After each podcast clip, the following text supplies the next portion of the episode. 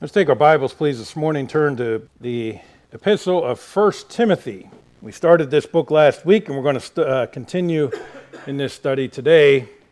Well, last week we did the introduction to 1 Timothy, and we saw Paul's salutation to young Timothy.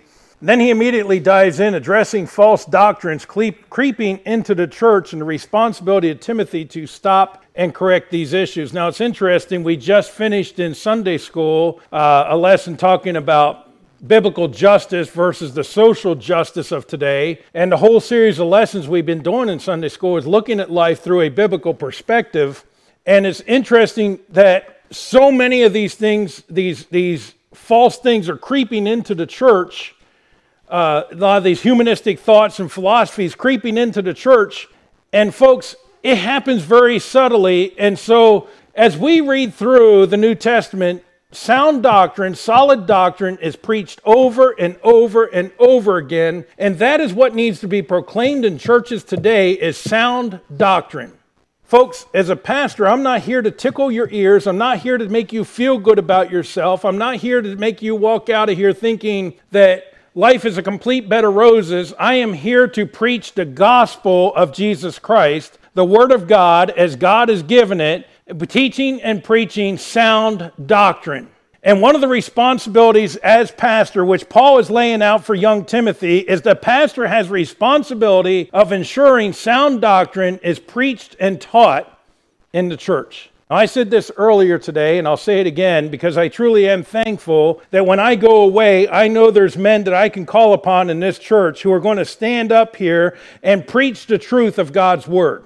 I'm thankful for them. And I know I can go away, and they're not going to give you some flowery doctrine. They're not going to give you their opinion. They're going to give you the doctrine of the Word of God.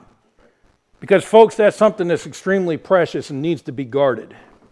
You see, false doctrines create mass confusion. I went and did some research and found these studies and these statistics that are very troubling, and I'll call them in so called churches. Okay? 12.9% of all pastors in America are now women. That's a problem. I'm not sure how they can meet the biblical qualifications of being the husband of one wife until you go to the next statistic that says 20% of all pastors are LGBT. 20% of so called pastors are LGBT. And this ties in very much so with what we were discussing in the last uh, in the Sunday school lesson. And for those that missed it, basically the idea is with the CRT and all these other false social doctrines being promoted, one of them is actually a liberal religious social justice that is replacing the gospel with social justice and that has led to these compromises happening because when the, when the standard becomes the social justice of the world and not the word of God, as the world shifts, so does your standard shift. And that is what's happened in these so called churches. There are many teaching today that man is basically good. How many have heard that taught and said? Man is basically good. God said all are sinners. There's the teaching of self esteem that you need to believe in yourself and find strength in yourself. When Christ said for the Christian, without me, you can do nothing. There's the false teaching that God wants you to be happy. The highest priority of life is your own happiness and prosperity. But the Bible says that they that live by godly shall suffer persecution. This is just a few examples of a list that goes on and on of false doctrines that have crept into the church. We think of false doctrines, things such as Calvinism and, and others, and those are false doctrines and wicked too. But let me tell you something. There, I, there, it seems like every area there's a way in which Satan has, has uh, gotten his false teachers to creep into the church and take the truth of God's word and corrupt it and make some kind of false doctrine out of it. And what Paul is telling young Timothy, you need to make it stop. That is a great responsibility. And let me say, while it's the pastor's responsibility, let me also say every Christian every born again believer in the body of Christ, in this local assembly of believers, has the responsibility of also of being aware of false teachers creeping in. Be aware of what false doctrine is. But you can't know false doctrine until you know true doctrine. You know, it's said of the United States Treasury, which isn't the Treasury Department anymore, but when they want to teach somebody what counterfeit bills look like, you know how they do it? They haven't studied the real thing. And they keep studying the real thing and every aspect about the real money so that when counterfeits put in their hand, they say, I don't know what's different about this, but it ain't right. When I was in sick call, when I was training to learn how to do sick call, the doctor told me do a head to toe exam on every single patient that comes through. So it didn't matter if he came in with a knee injury or knee ache. I'm sitting there and I'm looking in his ears, nose, throat, and eyes and everything else because the only way to learn what normal is and learn what abnormal is is to keep looking at it. So after probably 50, 60 patients, I get a guy come in and I have him open his mouth and I look in his throat and I'm like, that ain't normal. Okay, that is not normal for you grammar people. I said, that doesn't look like everybody else's did. Long story short, find out that the kid, uh, the guy as a kid, had stuck a vacuum cleaner in his mouth and extracted his tonsils with a vacuum cleaner. And let me tell you something, that does not look like a tonsillectomy. Yeah, it was pretty, sorry. It's, it's not lunch yet. No, it was a sailor. Just as bad. Anyhow, I didn't know what was wrong, but I knew that ain't normal. You and I want to know what false doctrine looks like. Don't go studying the false doctrine, study the real thing, and you'll know false doctrine when it comes because it ain't normal. That's what Paul is trying to help young Timothy understand. Because these false teachers and these false doctrines creep in and they destroy the church. And honestly, folks, some of these churches don't deserve to be called churches. And it is confusing the lost world when they look at Christianity and see that everything goes in Christianity just as it does in the world, and they wonder, so what's the difference? So I've entitled this Safeguards for the Believer. Because I believe in these verses that we're going to examine, Paul gives three safeguards to overcome false doctrine. So if you're physically able, if you would please stand with me, we're going to read verses 3 and 4 of chapter 1 of 1 Timothy. 1 Timothy chapter 1 and verse 3. Paul writes, As I besought thee to abide still in Ephesus, when I went into Macedonia, that thou mightest charge some that they teach no other doctrine. Neither give heed to fables and endless genealogies which minister questions rather than godly edifying, which is in faith, so do. So here's how we're going to observe this passage today. First, we're going to see that you need to stay in your place. Stay in your place is seen in verse 3. Our second point will be to keep the message pure. Keep the message pure. Then we're going to end with avoid the preposterous. That's a big word, I know. But avoid the preposterous. You and I must only follow pure doctrine of the Word of God. Let us bow for word of prayer. Father, again, as we examine this passage this morning, I pray again that you teach us to follow true doctrine, to put these safeguards in our lives, to be against, to, to give us a uh, guard against false doctrines and Lord, that each of us would be aware when false teachers try to creep in, that we would avoid it, we'd shun it, and that we'd continue to follow true doctrine. Again, we thank you for these things in Christ's name. Amen. Thank you. You may be seated. Paul says to young Timothy, As I besought thee to abide still at Ephesus. You know, God had a place of service for Timothy as he does for you. And I said before, your place of service may not be in the limelight. But God has a specific place of service for you. I give this example many times of three men who lived at the same time Jeremiah, Ezekiel, and Daniel, all of which God used to write what we call the major prophets. Which one of those do you think had the greatest ministry? Ezekiel, Jeremiah, or Daniel? You'd say nobody had any greater than the other. But you see, Daniel was taken captive at the first uh, siege of Jerusalem and was in the palace of Babylon and then continued all the way up through Cyrus in the palace serving. And you think, well, that must be a great place of service. Obviously, Daniel had a great ministry. But what about Ezekiel? Ezekiel was taken to the second captivity, or the second siege on Judah, and he was taken with the captives and ministered to the captives taken to Babylon. So now you have Daniel who was taken and he's in the palace. Ezekiel was taken captive, but he's ministering to the captives in Babylon. Well, that's kind of important, isn't it? But certainly not as important as Daniel in the palace. You see how we grade things in our minds? But you know what the truth is, is Ezekiel's ministry was just every bit as important as Daniel's ministry. And then there's Jeremiah, who stayed in Jerusalem, and then after Jerusalem is destroyed, he is forced to go down to Egypt for a while, but he's with the remnant that's left. So you have one that's ministering in the palace, one that's ministering to the Jews that are captive in Babylon, one who's there ministering to the remnant that's left. Does that make Jeremiah's ministry any less important? No. But God has a specific place of ministry for you, and that is the most important place you can be.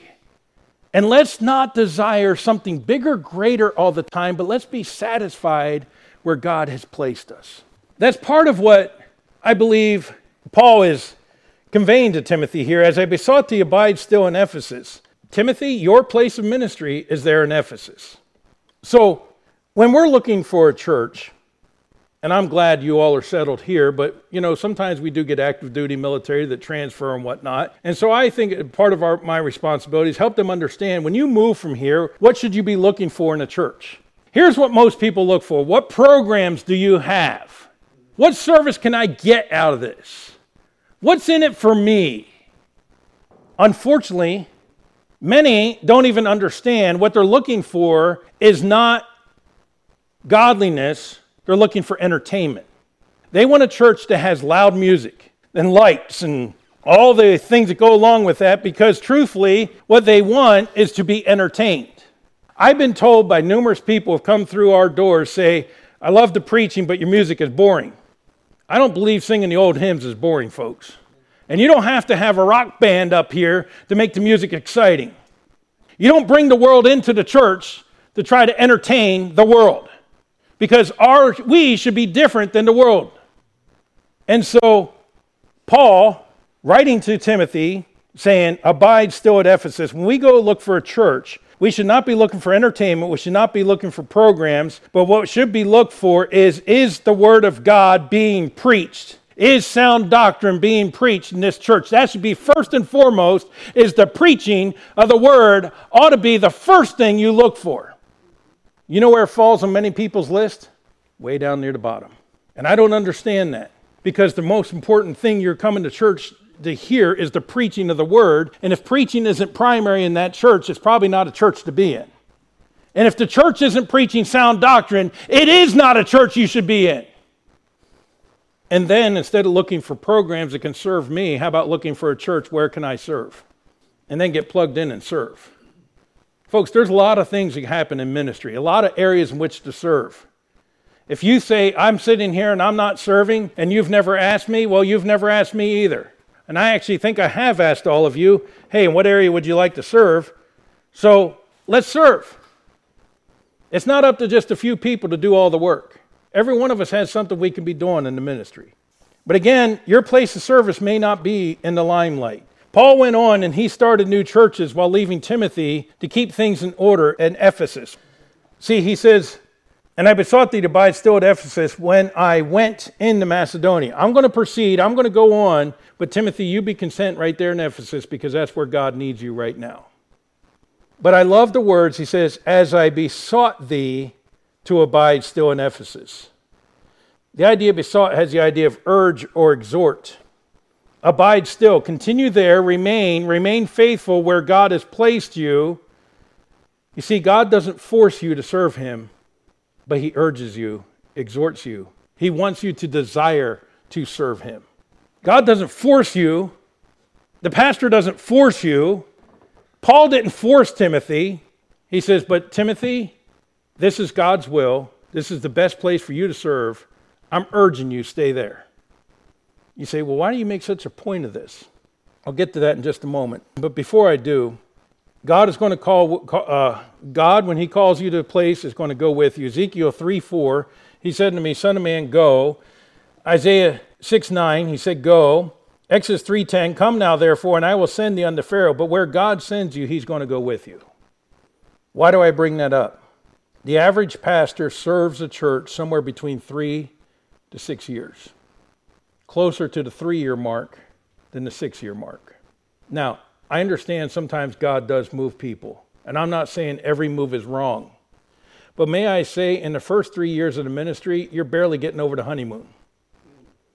Matter of fact, it's been told and it's been studied that it takes about five to eight years for a pastor and a church to build a relationship that really fully understands each other.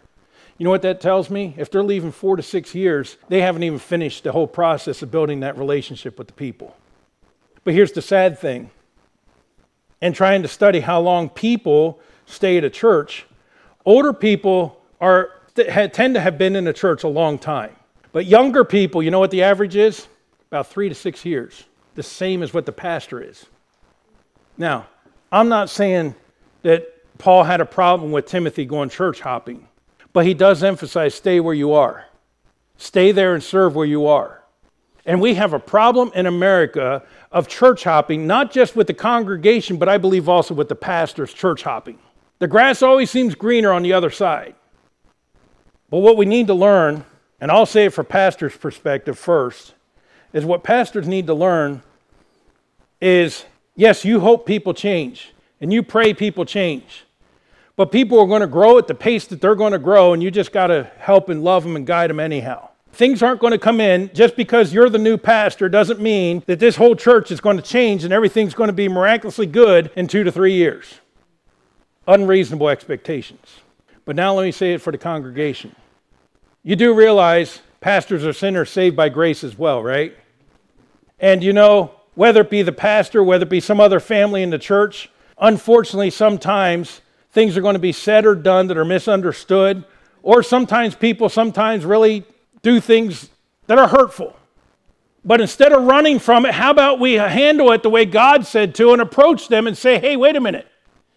What you said or did was hurtful to me, and we reconcile it. But you know what the problem is? Is we don't handle things according to God's word. We're not looking for reconciliation. My feelings are hurt, so I'm going to take my ball and go home. Folks, it comes back to the sound doctrine. We have lost the sound doctrine. Sound doctrine says you don't run away from your problems, you reconcile them. And when we do these things, we are perpetuating this false doctrine. You understand what I'm saying? See how subtle it can be in a church? And now what's it created? It's created an atmosphere of church hopping. Oh, I was offended by so and so. It also ends up leading to church splits and other things of that nature. So it is important, folks, if we are going to safeguard our lives against false doctrine, learn to stay where you are because the grass is not greener on the other side. Unless God makes it clear it's time to move, don't. Number two, after he says to Timothy, Timothy, stay there. He says, Now this is why I left you there, that thou mightest charge some that they teach no other doctrine. Keep the message pure, he says. That thou mightest charge some. That word has the idea of command. You see, we need to insist on proper doctrine being taught in the church. Insist on proper doctrine being taught in the church. Teach no other doctrine. Teach a different or divisive doctrine. And let me tell you something about the false doctrines. They're always divisive. They're always divide. They divide. They put question marks where God put periods. Galatians 1 6 through 9, I marvel that you so soon removed from him that called you in the grace of Christ unto another gospel, which is not another but there be some that trouble you and would pervert the gospel of Christ. But though we or an angel from heaven preach any other gospel unto you than that which have, we have preached unto you, let him be accursed. As we said before, so say now I again, if any man preach any other gospel unto you that you have received, let him be accursed, Paul says. There's one gospel. There's one way to heaven and that is through the blood of Jesus Christ. And if anybody preaches anything different, let him be accursed. That's pretty strong language. In 1 Timothy, later we see this in chapter 6, verses 3 through 5. If any man teach otherwise, and consent not to wholesome words, even the words of our Lord Jesus Christ, and to the doctrine which is according to godliness, he is proud, knowing nothing, but doting about questions and strifes of words, whereof cometh envy, strife, railings, evil surmisings, perverse disputings of men who of corrupt minds, and destitute of the truth, supposing to gain is godliness. From such withdraw thyself. He says, Timothy, if somebody comes in preaching anything else but the doctrine that I have taught you, they're proud, and you need to avoid them. You see, Paul commanded Timothy in 2 Timothy 4 2 Preach the word, be instant in season, out of season, reprove, rebuke, exhort with all long suffering and doctrine. And doctrine. Preaching that doesn't contain doctrine, what good is it? It needs to have sound doctrine. He told Titus in Titus 2 1, But speak thou the things which become sound doctrine. Now, folks, this is one of the hardest things about Bible study because I know many in this room have different church backgrounds, different things that they were taught as a child. But the truth is, is, is the problem with us is when we approach the Word of God, we bring our preconceived ideas to the Word of God. We bring what we have been taught or learned in the past to the Word of God and try to force our thinking on the Bible. Worse yet, I have heard it said, well, hey, I got this great thought or this great idea and I want to teach this lesson. What verses can I use to back it up? Let me tell you something that's dangerous ground. That is not how you prepare a lesson on the Word of God. But you find a text and you let the text speak for itself. You always go to start with the Word of God and allow it to speak for itself. But don't bring your preconceived ideas to the Word of God and try to stuff it in the Word of God. Allow God's Word to speak for itself. Otherwise, you will come up with false doctrines. We need to make sure the doctrine stays pure. James 3:17, but the wisdom that is from above is first pure, then peaceable. Here's the problem. So many today think unity over doctrine. That's not what God said. Doctrine over unity. It's first pure, then peaceable, gentle, easy to be entreated, full of mercy and good fruits, without partiality, without hypocrisy. Folks, if it doesn't line up with the Word of God, it's wrong. Don't give it any more time of day. Why bother wasting brain cells on things that don't matter? Do not compromise the purity of the Word of God for unity. But then we also need to remember that we need to defend proper doctrine. Jude 3 Beloved, when I gave all diligence to write unto you the common salvation, it was needful me to write unto you to exhort you that you should earnestly contend for the faith which once was delivered unto saints. Don't give way to the compromising doctrines. I want to talk a little bit more about what I mean by that here in a minute and some of the ways in which it has crept in. Paul says, Charge some that they teach no other doctrine, neither giving heed to fables. So this moves us now to the avoid the preposterous. Some things just aren't worth your time. He says, Neither give heed. It has the idea of don't pay close attention to or don't hold on to it. Be careful with what you're filling your mind. You know, I've mentioned many times about the um, Calvinists. One of the ways Calvinists promote their false doctrine is through their intellect. I am smarter than you. I have studied this more than you. I know more than you, and you, little commoner, cannot possibly understand what I understand. You need me to tell you what the scriptures really mean, the deeper meaning of scripture, because you fully don't understand. And they will belittle you in such manner. I've dealt with them. Let me tell you something the doctrine of Calvinism is from the pits of hell because it makes God some ogre that has decided that certain people have salvation and the rest are damned to hell at his mercy and grace, they say, which is totally contradictory to the uh, grace and mercy of God. But they say, in his infinite wisdom, he has selected certain people that will go to heaven and others that will be eternally damned to hell. You have no choice in the matter. That goes against what Scripture teaches, doesn't it? Many of your cults boil down to a work salvation. You add anything to the gospel of Jesus Christ, it is another gospel. Paul said, Let it be accursed.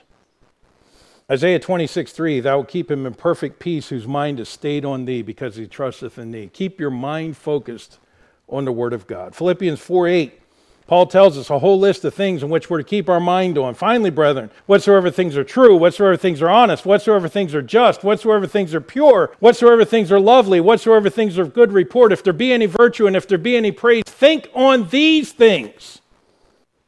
So he says, neither give heed to fables. The idea of fables has the idea of a myth or fanciful stories. So I believe there's two groups of people slipping into the church at this time that Paul is addressing.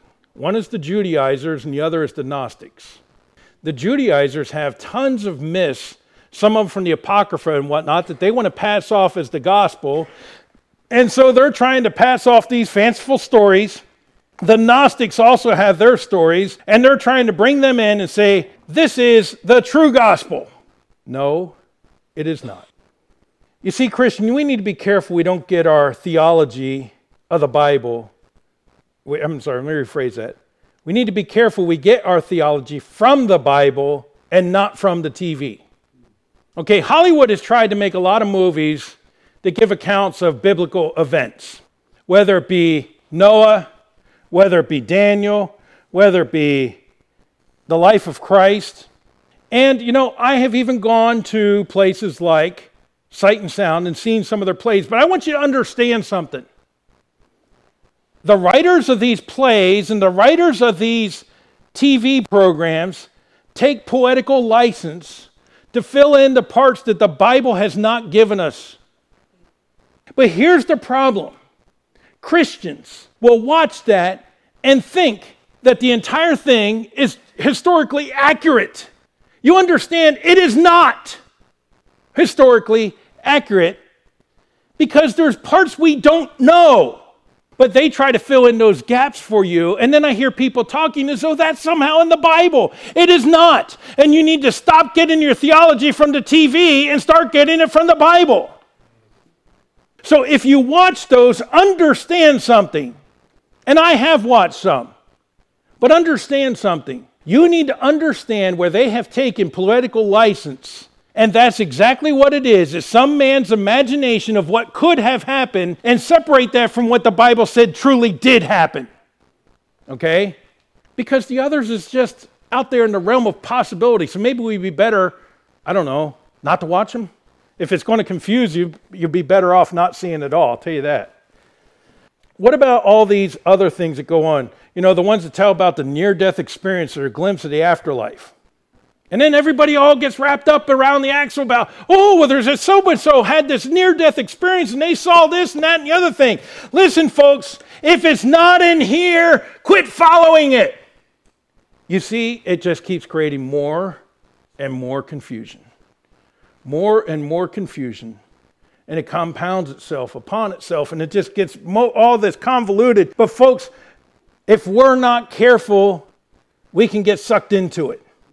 And we need to put up a safeguard that we're going to keep our doctrine pure and we're not going to get caught up in the preposterous asking all the silly questions. How many angels hit can fit on the pin of a needle? And you know, can God create a rock so big that he can't lift it? Those are absurd questions and don't give time a day to them, period. And then it says endless genealogies. Now, let me make this clear. Paul is not referring to the legitimate genealogies given in Scripture because Scripture cannot contradict Scripture. And so Paul would not be calling those endless genealogies. Those are extremely important genealogies given the lineage of Jesus Christ, given the, give, given, uh, the human history. And there's reasons why those genealogies are recorded in Scripture. So obviously, he is not talking about those legitimate genealogies. You say, then what is he talking about? Glad you asked. The Gnostic teaching of emanations called eons, which basically is this complex system of order and ranks of angels. And I really didn't spend a lot of time getting into it because I felt if I'm going to tell you don't follow endless genealogies, and then I spend a lot of time trying to figure out what exactly this is, would be kind of contradictory. But basically, from my understanding, my limited understanding is the Gnostics had this huge complex thing because remember, the spiritual is separated from the matter. And so if Christ became a man, well, then there had to be this huge eons that happened that separate Christ from Christ God from Christ man. Well, that's stupid because he is the God man. He's 100% God, 100% man at the same time. I don't even fully understand the Gnostic teaching, nor do I want to waste brain cells trying to figure it out. Okay? Because Paul says this is endless genealogies, it's worthless. You know why it's worthless? It's not in Scripture, it's not the truth. So why waste time on it? You want to know the truth and you want to be able to identify the errors, study the truth, not the errors. Now, there were other Jewish genealogies not found in Scripture, and some of those would go on forever and ever and ever and whatnot, and it could have been referring to those as well. But either way, the point being is they're not scriptural, and we need to avoid them. Now, I find the Gnostic teaching of eons amazing that we, in within the last uh, two centuries, have actually adopted that into Christendom. Because you see, in the mid 1800s, a man wrote a book saying that we did, were not unique creations of God, but rather we went through this big, long evolutionary process. Well, some theologians of the time who, trying to capitulate to the pseudoscience that called evolution, but called itself science and had everybody in the world at the time convinced that this was true science. Even then, people were being convinced that this was true science. Said, instead of saying, that is phony baloney, God created the world in six literal days, and we're going to reject the falsehood, we're going to reject your endless genealogy that we came through monkeys and whatever. Rather said, how can we fit this into the Bible? Do you see what the premise is wrong? It wasn't what does the Bible say? How can we fit this into the Bible? And so they came up with the theories called the day age theory, the gap theory, and there's many other theistic types of evolution that have evolved over the years that have come into Christendom to where many Christians now don't believe that we had to be a unique creation of God, that the evolutionary process could have been what God used to bring us here. It is taught in, in places, in churches and stuff still today that there's eons of time that brought us to where we are now. Endless genealogies again have corrupted the true doctrine because God said He created this world in six literal 24 hour days, period. And let me tell you what this has done. It has kicked out a lot of the foundation of the rest of the Word of God. Because if you can get people to question the beginnings, you can get them to question the rest of the book. It has been a tactic of Satan, and we have allowed that false doctrine from hell to be preached in our churches today, and it has ruined the foundations just as God warned us it would. That's sad. The fables and endless genealogies tear down instead of build up. It says they minister questions. Interesting phrase there. Minister, serve questions. They offer controversy instead of building up. Now, I want you to understand something. You say, wait a minute. So it says there's questions, so we shouldn't have questions. No, Legitimate questions are fine. What we're talking about is the questions that are risen by the false doctrine that makes you question the Word of God, starts making you question other parts of the Word of God. And I can show you that legitimate questions are fine because we have another book that Paul wrote to a church in Corinth and called First Corinthians. A large segment of that book, he is saying, Now concerning as you asked. You know what that means?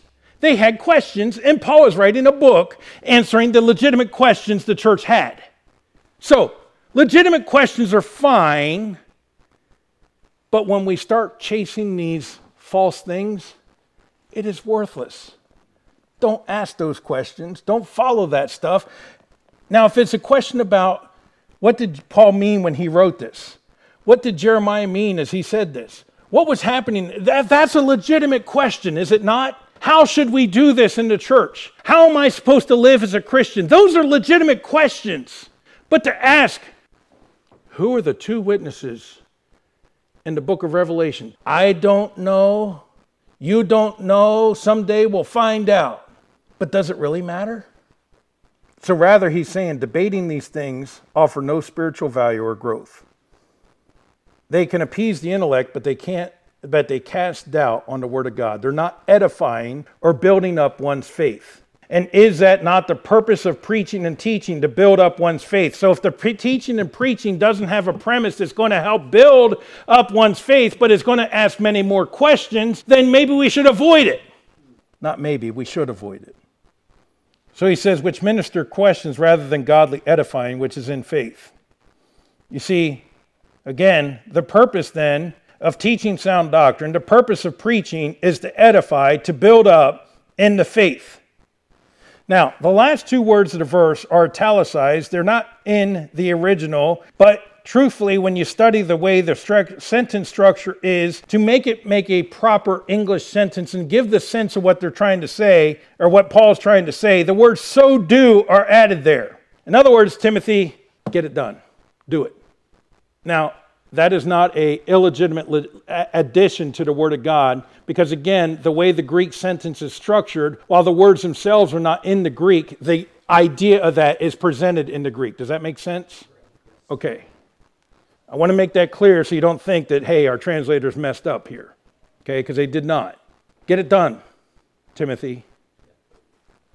You know i don't think i've ever met but a handful of people who actually like to confront others, who like to actually have to deal with problems. There are a few that I have met that love arguing with anybody and anything about everything.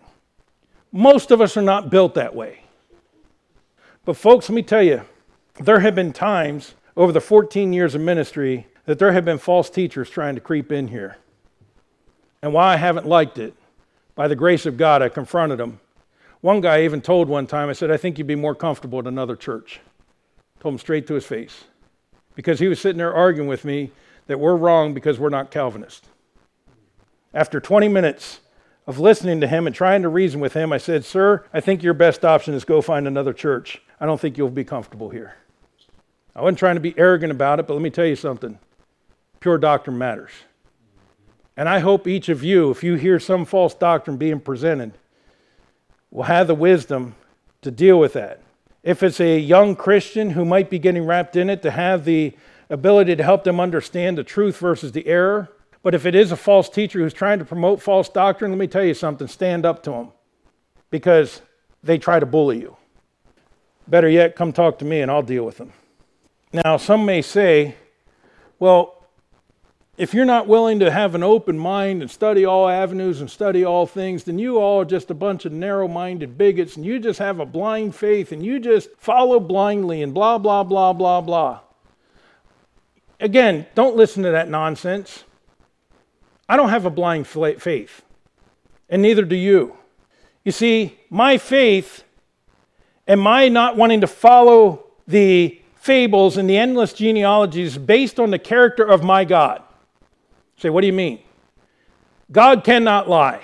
God has revealed himself to me. I have the Word of God that I am to study, I am to preach, I am to ensure that we're teaching and preaching sound doctrine.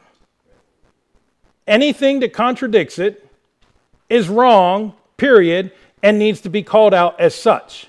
That does not make me a narrow minded bigot that does not make my faith blind. That means I trust the character of God who said that I have revealed to you all you need in my word.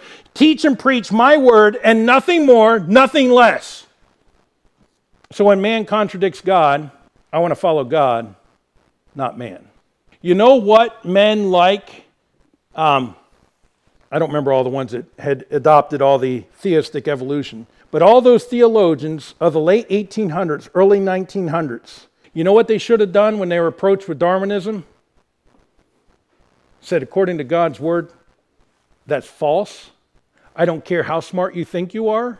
I don't care what degrees you have after your name. I don't care how much you want to try to claim that there is evidence of this massively long time of earth, eons of time, but it's not what God said, it's not what God teaches, and we're not going to give it credence. Now imagine where the church would be today if no theistic evolution had ever crept into the church. Every other doctrine needs to be, uh, false doctrine needs to be treated the same way. Don't give it time, don't give it credence, don't give it any acceptance or tolerance. Because if it doesn't line up with the Word of God, My faith that trusts God is not a blind faith, says that God has given me what I need. This does not line up with it, therefore I don't need this over here. Right? So, folks, do we have these safeguards in our hearts and lives?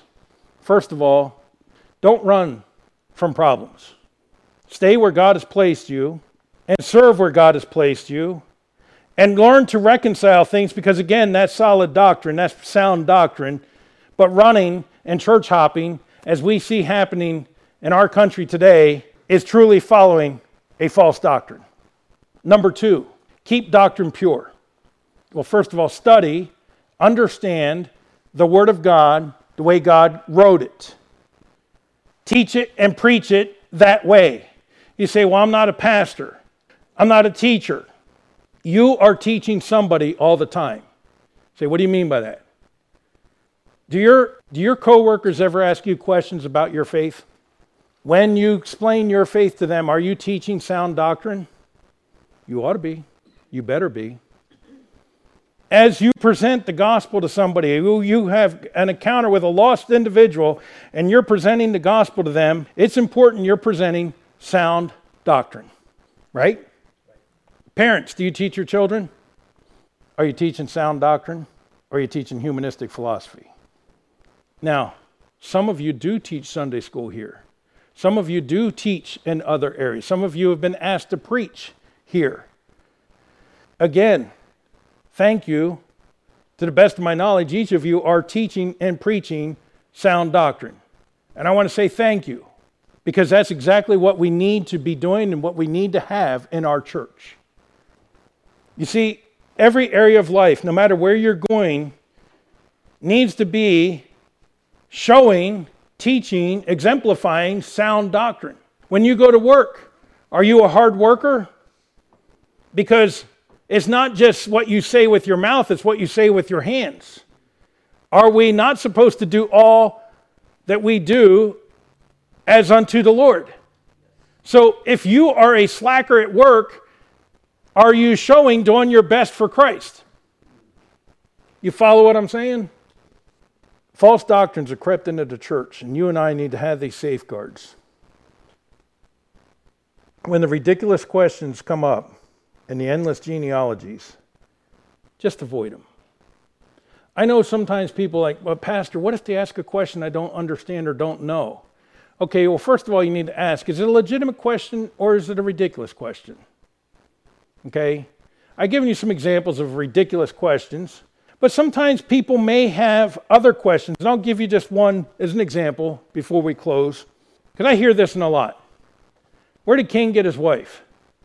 Well, it was his sister. Well, that goes against the law. Well, the law wasn't given yet. But you see, here's why these questions arise. Because we have allowed all these false doctrines to creep into church that have put question marks where God put a period theistic evolution, all these other things we talked about, the prosperity gospel, all these things that have crept in, people are questioning where is the real truth. And so their question may be trying to divert you from giving the gospel, maybe. But sometimes here's the reason why they're asking the question because they want to know you're claiming that this book you're telling me is truth. So here's something I've been taught is a contradiction in the book. And if you can't give me an explanation of how that really is still truth, then I'm going to be able to throw the whole thing out as contradictory. Do you follow what I'm saying?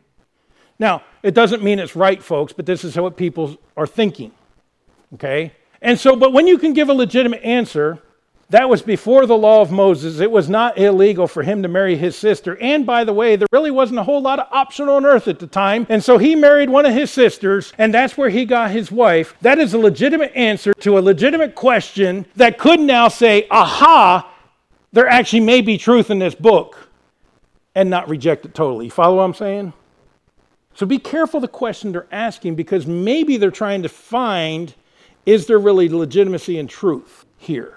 Now, why do they have to ask that question? Because Satan has done a good job of putting a question mark over the Bible, unfortunately, in way too many people's minds, with all these perversions and versions and everything else out there, and all these false doctrines that every so called church is teaching. No wonder the world is so confused about what truth really is. But I praise God, He's given us the truth, Christian. And I praise God that you and I can study and know and understand the truth, aren't you? Focus on the Word of God and not the endless genealogies, not the fables, not the false doctrines. One of the greatest doctrines of the Bible is that we can be reconciled to God through the blood of Jesus Christ.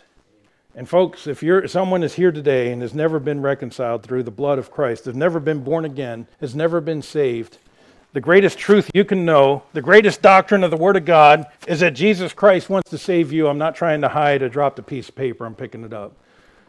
And if you don't know Jesus Christ as your Savior, in just a few moments, we're going to give an invitation. And, and, friend, let me tell you, don't gamble with your soul because the Word of God is true. And there's two destinations for all individuals alive today, and that's either an eternity with God in heaven or eternity in hell separated from God. But God does not want you to be eternally separated from you, but rather He wants to adopt you into His family. He wants to forgive you. He wants to give you eternal life if you would put your faith and trust in Jesus Christ alone. And if you don't understand that today, we would love opportunity to share that with you as we have a time of invitation. So let's go ahead and bow our heads and close our eyes.